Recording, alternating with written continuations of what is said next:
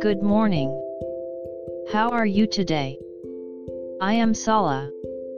Let's start today's Bible. Today's Bible verse is Rome 3:24. I'll read. Being justified freely by his grace through the redemption that is in Christ Jesus.